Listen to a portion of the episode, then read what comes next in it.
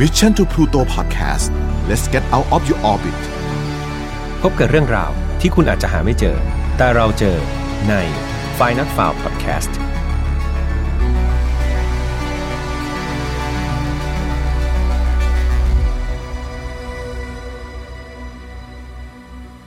สวัสดีครับ ยินดีต้อนรับนะครับเข้าสู่ Final f i l e Podcast ซีซั่นที่ 2 วันนี้คุณอยู่กับผมแฮมทัชพลเช่นเคยครับ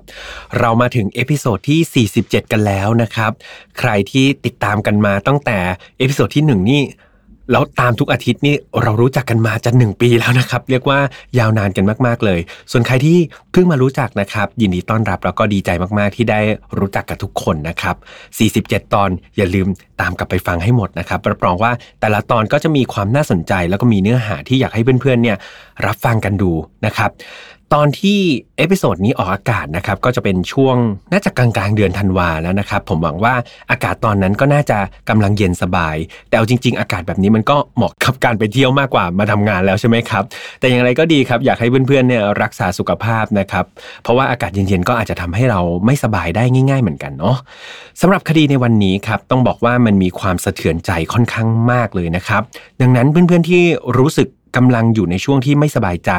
อยากให้รอก่อนนะครับ รอให้เราเข้มแข็งสักนิดนึงนะครับ แล้วเรารู้สึกว่าเออเราไปไหวละ ค่อยกลับมาฟังดีกว่าครับ และแน่นอนครับ เพราะเนื้อหา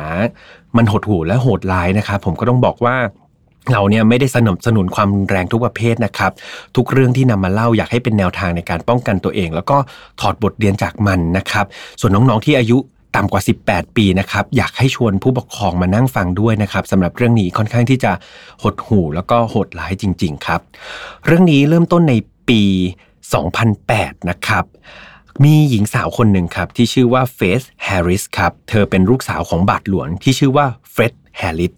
นะครับชื่อพ่อกับลูกคล้ายๆกันนะครับ โดยคุณเฟธเนี่ย ลูกสาวนะครับได้แต่งงานกับเชดนี่อัลเลนครับซีเนียแต่แล้วทั้งคู่ก็ได้หย่าร้างกันไปครับ โดยปล่อยให้คุณเฟร็ดเนี่ยเป็นคุณแม่เลี้ยงเดี่ยวตามลำพัง ซึ่งเธอต้องรับภาระในการเลี้ยงดูลูกนะครับกับสามีคนเก่าถึง 2 คนเลยนะครับลูกคงโตของเธอนะครับชื่อว่าเชดนี่อัลเลนครับวัย 19 ปี แล้วก็ลูกสาวอีกคนหนึ่งเป็นคนรองลงมาชื่อว่าคาร่าอัลเลนวัย 17 ปีครับ ถึงแม้เฟร็ดเนี่ย เธอจะเป็นคุณแม่เลี้ยงเดี่ยวนะครับ แต่เธอก็ทำหน้าที่แม่ได้ดีมากๆนะครับ ไม่มีอะไรบกพร่อง ทั้งสองคนได้รับการเลี้ยงดูที่ดี ได้รับการศึกษาที่ดีครับ แต่แล้วครับเฟร็ดเองครับ ก็ได้ไปเจอกับผู้ชายคนหนึ่ง ซึ่งถือว่าเป็นความรักครั้งใหม่ของเธอเลยก็ว่าได้นะครับ ชายคนนี้มีชื่อว่าเกกอริกรีนครับ เกกอริกรีนเป็นชายชาวผิวสีครับ เขาเกิดวันที่ 10 ธันวาปี 1966 ที่มิชิแกนครับ โดยทั้งคู่เนี่ยได้มาเจอกันจากเหตุการณ์เหตุการณ์หนึ่งครับ ซึ่งมันเป็นการชุมนุมเรียกร้องให้มีการลดโทษของ เกกอริกีนนั่นเอง ฟังมาถึงตรงนี้หลาย ๆ คนอาจจะงงว่า เอ๊ะ แล้วก่อนหน้าเนี้นายเกกอริกรีนเนี่ยไปทำความผิดอะไรไว้ล่ะทำไมถึงจะต้องมีชุมนุมการเรียกร้อง รวมถึงคุณเฟสเนี่ยก็จะเป็นหนึ่งในแกนนำนี้ในการเรียกร้องให้ลดโทษคุณเกกอริกรีนด้วยนะครับ เรื่องราวของคุณเกกอริกรีนในการทำความผิดเนี่ยต้องย้อนกลับไปวันที่ 14 กรกฎาคมปี 1991 ครับ ตอนนั้นเกกอรีมีอายุได้ 26 ปีครับเขาได้ก่อคดีนะครับ โดยการใช้มีดเนี่ย จ้วงแทงไปที่ใบหน้า และก็หน้าอกของทอนยากรีน ซึ่งเป็นอดีตภรรยาของเขาจนเสียชีวิตครับ ที่สำคัญครับคือตอนนั้นทอนยาเนี่ยตั้งครรภ์ได้ 6 เดือนแล้วนะครับ เท่ากับว่าการฆาตกรรมครั้งนั้น เขาได้ฆ่าทั้งภรรยาของเขา แล้วก็ลูกน้อยในท้องไปพร้อม ๆ กันเลยครับ หลังเกิดเหตุนะครับเกเกอรี่ได้โทรแจ้งตำรวจด้วยตัวเองครับ พร้อมทั้งทำการสารภาพทั้งหมดว่า เขานี่แหละคือคนก่อเหตุทุกๆอย่างเลย แน่นอนว่าความผิดที่เขาก่อขึ้นเนี่ยมันรุนแรงมากๆใช่ไหมครับทำให้เขาได้รับโทษจำคุกตลอดชีวิตครับ แต่แล้วก็มีท่านสาธุคุณ เฟร็ดแฮร์ริสนะครับซึ่งเป็นบาทหลวงที่รู้จักกับคุณเกรกอรี่นี่แหละเขาคอยเขียนจดหมายครับไปขออภัยโทษนะครับไปขอลดโทษให้กับเกรกอรี่อยู่เสมอ โดยเขาให้เหตุผลว่าเกรกอรี่เนี่ยเป็นคริสเตียนนะแล้วก็เคร่งครัดในศาสนามาก ๆ ท่านบาทหลวงเนี่ยเขาเชื่อว่าสิ่งที่ เกรกอรี่ก่อขึ้นเนี่ยมันเป็นแค่เพียงความผิดพลาดเท่านั้นเอง เขาสมควรได้รับโอกาสใหม่ในการแก้ตัว แล้วก็เริ่มต้นชีวิตใหม่อีกครั้ง โดยเนื้อหาในจดหมายบางส่วนที่ผมหยิบยกมานะครับก็คือ ท่านท่านบาทหลวงได้เขียนว่าเกเกอรี่กับฉันเนี่ยเป็นเพื่อนกันมาก่อน เขาแค่ทำพลาดและเขาถูกจองจำอยู่ ทั้งนี้เขาเป็นสมาชิกคนหนึ่งของคริสตจักรของเรา ฉันรู้สึกว่ามันเป็นเพียงความโชคร้ายของเขา เท่านั้นเองที่ขาดการควบคุมตัวเองในชั่วขณะ ซึ่งเขาสามารถกลับตัวได้ ทั้งนี้ เขาพร้อมจะจ่ายเงินชดเชย ให้กับสิ่งนี้ที่ก่อความเสียหายให้กับคนที่ได้รับความเสียหายมากที่สุดเท่าที่จะทำได้ ถ้าเกเกอรี่ได้รับการปล่อยตัว เขาจะได้รับการต้อนรับให้เป็นส่วนหนึ่งของชุมชนคริสตจักรของเราเหมือนเดิม และอะไรก็ตาม ที่เราสามารถจะช่วยให้เขาปรับปรุงตัวเองให้ดีขึ้นได้ เราจะทำกันนี้ก็เป็นจดหมายที่บาทหลวงนะครับ คอยส่งไปเรื่อยๆนะครับ เออบาทหลวงเนี่ยเขาก็ค่อนข้างเชื่อมั่นนะครับ จากการที่เป็นเพื่อนกับคุณเกรกอรี่เนี่ยว่าเกรกอรี่เขาแค่พลั้งมือผิดพลาดแค่ชั่วคราว เขากลับตัวได้นั่นเองนะครับ นอกจากจะพยายามช่วยความช่วยเหลือจากสาธุคุณเฟร็ดแฮร์ริสเนี่ยทางด้านเกรกอรี่เองก็ถือว่าในคุกเขาก็เป็นนักโทษที่มีพฤติกรรมที่ดีออกมากๆครับ เขาไม่เคยมีเหตุทะเลาะวิวาทหรือทำตัวไม่ดีอะไรกับใครในคุกเลยนะครับ กลับ กันเนี่ยเขาเป็นคนที่มีมารยาทมาก ๆ ให้เกียรตินักโทษทุก ๆ คนในคุกนะครับ รวมถึงทำตัวดีแล้วก็ให้เกียรติผู้คุมด้วย ด้วยความพยายามอย่างไม่ลดละของท่านสาธุคุณเฟร็ดแฮร์ริสนะครับและพฤติกรรมในการเป็นนักโทษชั้นดีของเกรกอรี่ครับในที่สุดในปี 2008 เนี่ย เกรกอรี่ก็ได้รับการปล่อยตัวเป็นอิสระครับ เขาเดินทางกลับมายังชุมชนที่เขาเคยพำนักอยู่อีกครั้งหนึ่ง และคราวนี้ครับ เขาก็ได้พบรักกับคุณเฟธแฮร์ริสที่ผมกล่าวไปตอนต้นนั่นเองนะครับ ซึ่งเฟธแฮร์ริสก็คือลูกสาวของบาทหลวงเฟร็ดแฮร์ริสที่ผมบอกชื่อคล้ายๆกันนะครับ ที่เป็นคนช่วยเหลือเขามานะตลอดนั่นเองนะครับ เกรกอรี่ก็ได้คบหาดูใจกับเฟธเป็นเวลา 2 ปีครับ หลังจากนั้นทั้งคู่ก็ตัดสินใจที่จะ แต่งงานกันครับ หลังแต่งงานแล้วเนี่ยทั้งคู่ก็ได้ให้กำเนิดบุตรสาวอีก 2 คนนะครับ นั่นก็คือโคอีกรีนแล้วก็คาลีกรีนนั่นเอง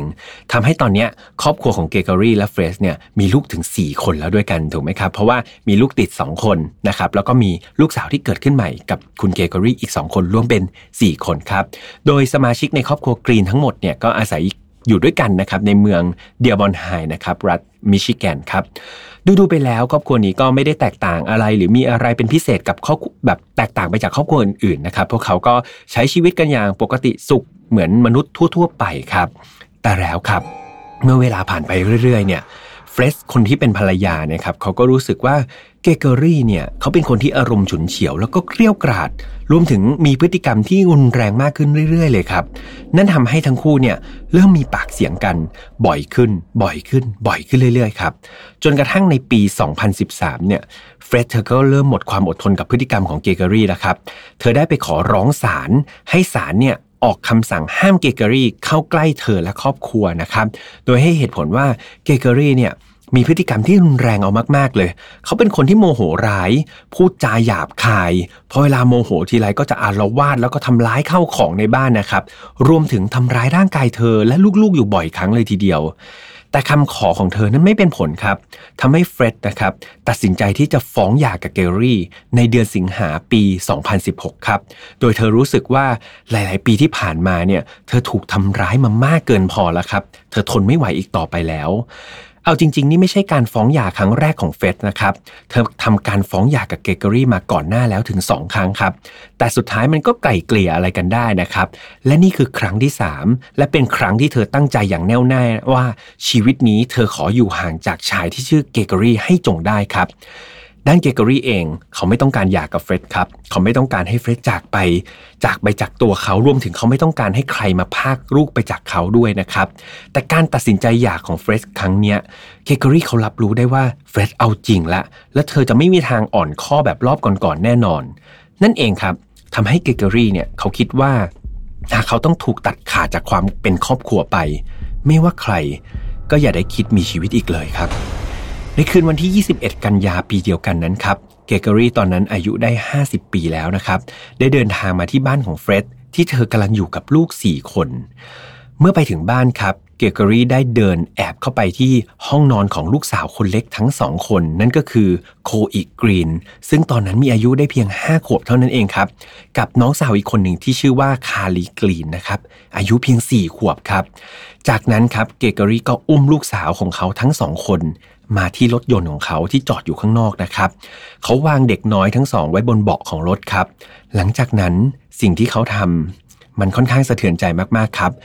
เขาทำการต่อท่อจากควันท่อไอเสียของรถนะครับ แล้วก็โยงเข้าไปไว้ในรถ หลังจากนั้นก็ปิดประตูปิดกระจกนะครับ มีเพียงแค่ท่อเท่านั้นที่ปล่อย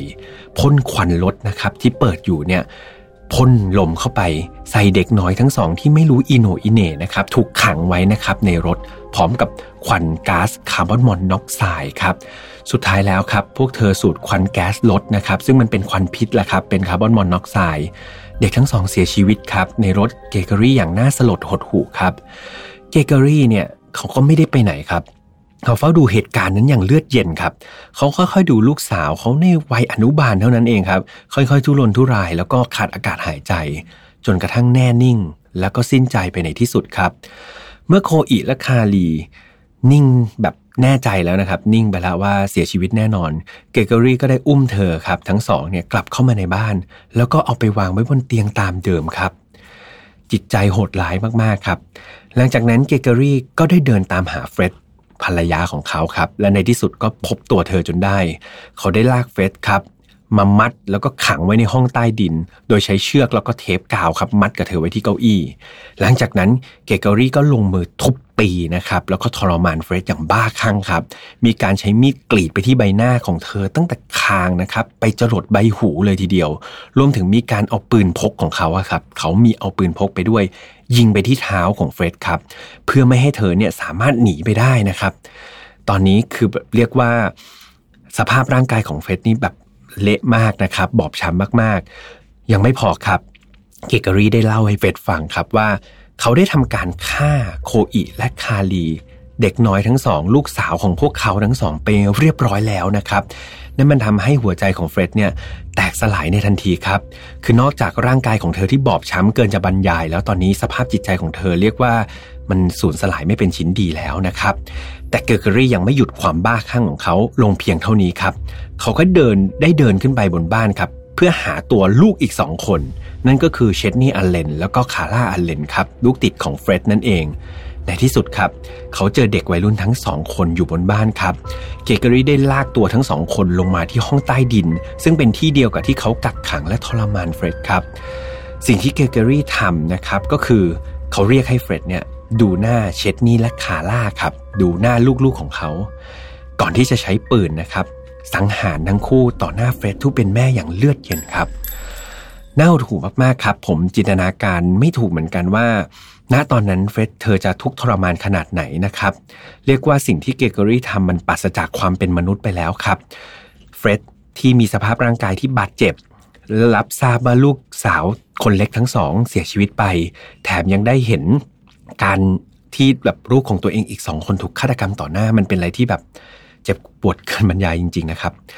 และโดยรูปแบบเดิมครับ หลังจากที่เกเกอรี่สังหารลูกทั้ง 4 คนไปแล้วเนี่ย เขาได้โทร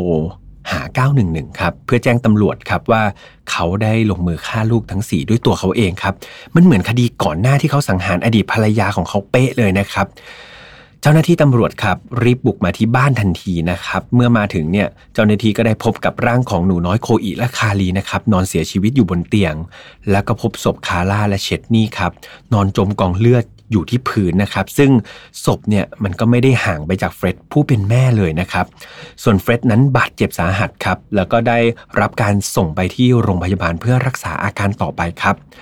เวลาผ่านไปถึงเดือนตุลาคม เกเกอรี่ก็ถูกนำตัวไปขึ้นศาลเพื่อฟังคำตัดสิน โดยตอนนั้นเฟร็ดนะครับเธอจริง ๆ เธอสภาพจิตใจแย่มากๆนะครับ แต่ว่าเธอก็ค่อยๆที่จะปรับ สภาพจิตใจแล้วก็เข้มแข็งพอนะครับที่จะเข้ามาฟังคำตัดสินในศาลในวันนั้นด้วยนะครับเกเกอรี่ถูกตั้งข้อหาทำร้ายร่างกายนะครับกักขังนุงเหนียว ครอบครองอาวุธปืนทำร้ายร่างกายผู้อื่นจนได้รับ อันตรายสาหัส และก็ก่อการฆาตกรรมผู้อื่นโดยเจตนาครับ หลายๆคนอาจจะคิดว่าการที่เกเกอรี่ทำอะไรที่มันผิดแผกมนุษย์มนาแบบเนี้ยเขาจะมีความผิดปกติทางจิตหรือเปล่าใช่ไหมครับ เอาจริง ๆ แล้วเนี่ยเกเกอรี่เขาถูกส่งไปเช็คสุขภาพจิตอย่างละเอียดด้วยนะครับ แต่ผลออกมาเนี่ยพบว่าเขาไม่มีอาการผิดปกติทางจิตใด ๆ เลยนะครับเขามีสติรับรู้ดีในทุกๆอย่าง รู้ด้วยว่า ตัวเองตอนนั้นกำลังจะทำอะไรอยู่ คือทุกอย่างทำไปด้วยสิ่งที่แบบมีการตรองมีการคิดแล้วนะครับ ไม่ได้มีปัญหาทางด้านจิตเลยนะฮะในวันนั้นเนี่ยเฟร็ดมีโอกาสที่จะได้กล่าวต่อทุกๆ คนในศาลด้วยครับเฟร็ดภรรยาของเขานะครับ เขาบอกว่าเกเกอรี่เนี่ยมันไม่ใช่คนครับ แต่เขาคือปีศาจผู้ชั่วหลาย ไม่ว่าการลงโทษแบบไหนเนี่ย ก็ไม่สาสมไม่เหมาะสมกับความชั่วช้าที่เขาได้กระทำกับเธอแล้วก็ลูกทั้งสี่ของเธอ แต่เธอขอสาบแช่งครับ ให้เกอร์เกอรี่เนี่ยตกนรกหมกไหมไม่มีวันได้ผุดได้เกิดตลอดกาลนะครับ จากเหตุการณ์นี้ครับมันได้สร้างบาดแผลที่หลอกหลอน คุณเฟร็ดไปตลอดชีวิตครับ แล้วมันไม่มีทางหายไปได้ เธอต้องทนอยู่กับฝันร้ายทุกๆ คืนครับ นอนร้องไห้ทุกๆ คืน มันเป็นความทรมาน มันเป็นความทุกข์แสนสาหัส และสิ่งที่เกรกอรี่ได้กระทำนะครับ มันไม่ควรได้รับการอภัยจากใครอีกต่อไปครับ จากข้อกล่าวหาทั้งหมดที่ศาลได้แจ้งไปเนี่ย เกอร์เกอรี่ก็ได้รับสารภาพทุกข้อกล่าวหาว่าเขาเป็นคนกระทำ ความผิดเหล่านั้นจริง ๆ นะครับ โดยเหตุจูงใจเนี่ยยังไม่มีการพูดออกมาจากเกรกอรี่แน่ชัดครับ ว่ายังไงคือตำรวจมีการพยายามที่จะถามว่าเอ๊ะอะไรคือเหตุจูงใจของคุณนะในการกระทำความผิดเหล่านี้ แต่ว่าเกรกอรี่เขาไม่ยอมบอกครับ โดยในชั้นศาลเนี่ยก็ได้ ทำการให้การสั้นๆนะครับ คือเกรกอรี่เขาก็แค่พูดในลักษณะของคำขอโทษ แต่เขาไม่อธิบายแรงจูงใจอะไรทั้งสิ้นเลย สุดท้ายศาลก็ได้ตัดสินให้เกรกอรี่กรีนนะครับ รับโทษจำคุก 107 ปี โดยต้องได้รับโทษอย่างน้อย 47 ปี ถึงจะสามารถขอทันบน หรือขอผ่อนผันลดโทษได้นะครับ พูดง่ายๆก็คือโทษทั้งหมด 107 ปีแหละ แต่ 47 ปีเนี่ยคุณต้องติดแน่ ๆ ห้ามขอผ่อนผันนะครับ ซึ่งถ้านับไปอีก 47 ปี ตอนนั้นเกเกอริกินอายุได้ 50 ปีใช่ไหมครับ บวกไปอีก 47 ก็คือเขาจะสามารถผ่อนผันโทษได้อีกที ตอนเขาอายุ 97 ปีนั่นเองนะครับ ก็ไม่รู้ว่าคุณเกเกอริกินจะมีอายุได้ยืนยาวในคุกขนาดนั้นหรือเปล่านะครับ ก็เรียกว่าจบคดีนี้กันไปแล้ว อย่างที่แจ้งไปครับมันค่อนข้างที่จะหดหู่มากๆนะครับสำหรับคดีนี้ นั่นทำให้ทุกครั้งนะครับ ที่ผมมีการเล่าคดีที่มีความโหด มีการฆ่ากัน จึงจำเป็นต้องมีคำเตือนก่อนเสมอครับ เพราะผมเองเนี่ยไม่สามารถที่จะรับรู้ถึงสภาพความพร้อมของจิตใจ เพื่อนๆทุกคนได้จริง ๆ ดังนั้นอย่าเบื่ออย่าว่ากันนะครับในทุกๆครั้งที่ผมต้องพูดในประโยคเดิมๆจากคดีนี้ครับมันมีประเด็นหนึ่งที่อยากจะหยิบยกขึ้นมาพูด แล้วก็เป็นประเด็นที่ผมว่ามันละเอียดอ่อนมากๆครับ นั่นก็คือการ ลดโทษของผู้กระทำความผิดนั่นเอง เราจะได้เห็นจากข่าวครับว่าหลาย ๆ ครั้งมันจะมีองค์กรหรือสมาคมต่าง ๆ เนี่ยออกมาเรียกร้องให้ลดโทษผู้ต้องหาในหลาย ๆ คดีนะครับ ซึ่ง ในประเด็นเนี้ยมันก็มองได้หลายมุมจริง ๆนะครับ แล้วก็มันก็ยากมากที่จะบอกว่าแบบไหนที่จะเป็นเรื่องที่ถูก หรือแบบไหนที่จะเป็นเรื่องที่ผิดนะครับ ในมุมมองของความเชื่อที่ว่าคนเราทำผิดพลาดกันได้ มันกลับตัวกันได้ มันก็อาจจะเป็นการดีหากคนเหล่านั้นได้รับโทษตามสมควร แล้วก็กลับเข้ามาสู่สังคมเป็นคนดีของสังคมได้จริง ๆ อันนี้ก็เป็นความเชื่อที่ดีนะครับ ว่าเออคนเรามันกลับตัวได้นะคนเรามันพลาดพังกันได้ แต่ในอีกมุมหนึ่งครับที่เราไม่ควรมองข้ามเลยก็คือ มุมของผู้เสียหายครับอย่างในกรณีนี้ในคดีแรกที่นายเกเกอรี่กีเนี่ยไปสังหารทอนย่ากรีนอดีตภรรยาของเขาที่ตอนนั้นเนี่ยตั้งครรภ์ลูกได้ 6 เดือนเนี่ยเอาจริง ๆ ครอบครัวของทอนย่าครับเขาไม่มีทางเห็นด้วยกับการลดโทษหรืออภัยให้นายเกเกอรี่เป็นอย่างแน่แท้ถูกไหมครับเขาฆ่าลูกสาวพร้อมกับหลานที่กำลังจะแบบเรียกว่าได้เกิดมาดูโลกอะครับ ดังนั้นความเจ็บปวดเหล่านี้ของเหยื่อนะครับเป็นสิ่งที่ มันก็เป็นสิ่งที่เราก็ต้องดูเหมือนกันเนาะเราก็มองข้ามไม่ได้ แถมในกรณีของนายเกเกอรี่เนี่ยมันยิ่งหลายเข้าไปใหญ่ครับ คือพอได้ลดโทษออกมา ยังดันไม่กลับตัวครับ ไปกระทำความผิดซ้ำเดิมอีก แถมคนที่เสียหายไม่ใช่ใครอื่นครับเหยื่อไม่ใช่ใครอื่น มันกลายเป็นลูกสาวของคนที่คอยช่วยเหลือเขามาตลอดอีกต่างหากแหมเรียกว่าไม่รู้จะสาธยาย ความชั่วร้ายของนายกรีนยังไงเลยทีเดียวนะครับ อย่างไรก็ดีครับ อย่างที่ผมบอกไปมันเป็นเรื่องที่พูดยากแล้วก็ละเอียดอ่อนเอามาก ๆนะครับ คือในนักโทษหรือผู้กระทำความผิดเนี่ยผมเชื่อว่ามันจะมีคนที่สามารถสำนึกผิดได้ แล้วก็กลับตัวได้จริง ๆนะครับ แล้วก็มีจำนวนอีกหลาย ๆ คนที่เขาอาจจะปรับตัวไม่ได้แล้ว แล้วก็ออกมาก็ยังกระทำความผิดซ้ำด้วยเหตุผลต่างๆ นานานะครับ แล้วเพื่อนๆล่ะครับ คิดเห็นกับประเด็นนี้ยังไงยังไงลองมาแสดงความคิดเห็นกันได้นะครับ แต่ว่าผมรบกวนใช้ถ้อยคำที่สุภาพ ไม่อยากให้มันรุนแรงครับ คืออยากให้รุนแรงแค่ในเนื้อหาของคดีก็พอเนาะส่วนสิ่งที่เราพูดกันเนี่ยก็เหมือนให้เราพูดกันในครอบครัวนะครับ พูดกับพี่กับน้องว่าเอ๊ะคิดเห็นอย่างไรเห็นด้วยหรือไม่เห็นด้วยอย่างไรนะครับ ก็จบกันไปแล้วครับ วันนี้ก็ค่อนข้างที่จะหดหู่แล้วก็ใช้พลังในการเล่าพอสมควรเลยนะครับสำหรับ File Not Found ครับ ตอนนี้เราออกอากาศทุกวันอังคารทางช่องของ Mission to Pluto ใครที่มี feedback ครับ ทุกช่องทางส่งมาให้ผมได้นะครับ ผมแล้วก็ทีมงานเนี่ยรออ่าน feedback ของทุกๆ คนอยู่นะครับ ทางช่องของอ YouTube Spotify SoundCloud Podbean Apple Podcast นะครับ แล้วก็ย้ำกันทุกครั้งครับแฟนเพจของเรายังคงมี content แล้วก็เรื่องราวดีๆ ทั้งสนุกแล้วก็มีสาระนะครับ อยากให้ทุกคนเนี่ยเข้าไปไลค์แล้วก็เข้าไปอ่านกันดูนะครับ รับรองว่าคุ้มค่าทุกวินาทีที่เข้าไปอยู่ในแฟนเพจของ Mission to Pluto ส่วนพิเศษสุดๆสำหรับใครที่ชอบ f i น Not f o u คลั่งไคล้ในคดีฆาตกรรมครับ ชวนอีกครั้งหนึ่งนะครับ ใน f i น Not f o u Family ตอนนี้ ครอบครัวของเราโตขึ้นโตขึ้นเรื่อยๆนะครับใครหาไม่เจอเข้าไปใน Facebook เลยครับแล้วก็เสิร์ชคำว่า f i น Not f o u Family นะครับเข้ามาอยู่ในครอบครัวเดียวกัน เข้ามาพูดคุยกันแบบสนิทสนมนะครับกับเพื่อนๆที่ชอบในเรื่องเดียวกัน และแน่นอนเดี๋ยวเราจะมีกิจกรรมพิเศษสุดๆนะครับให้คนที่อยู่ในครอบครัวเดียวกันด้วย ยังไงฝากไว้ด้วยนะครับสำหรับวันนี้คงต้องลากันไปก่อนนะครับ แล้วเจอกันใหม่ในวันอังคารหน้า สวัสดีครับ Mission to Pluto Podcast let's get out of your orbit พบกับเรื่องราวที่คุณอาจจะหาไม่เจอ แต่เราเจอใน f i n a l f i l e Podcast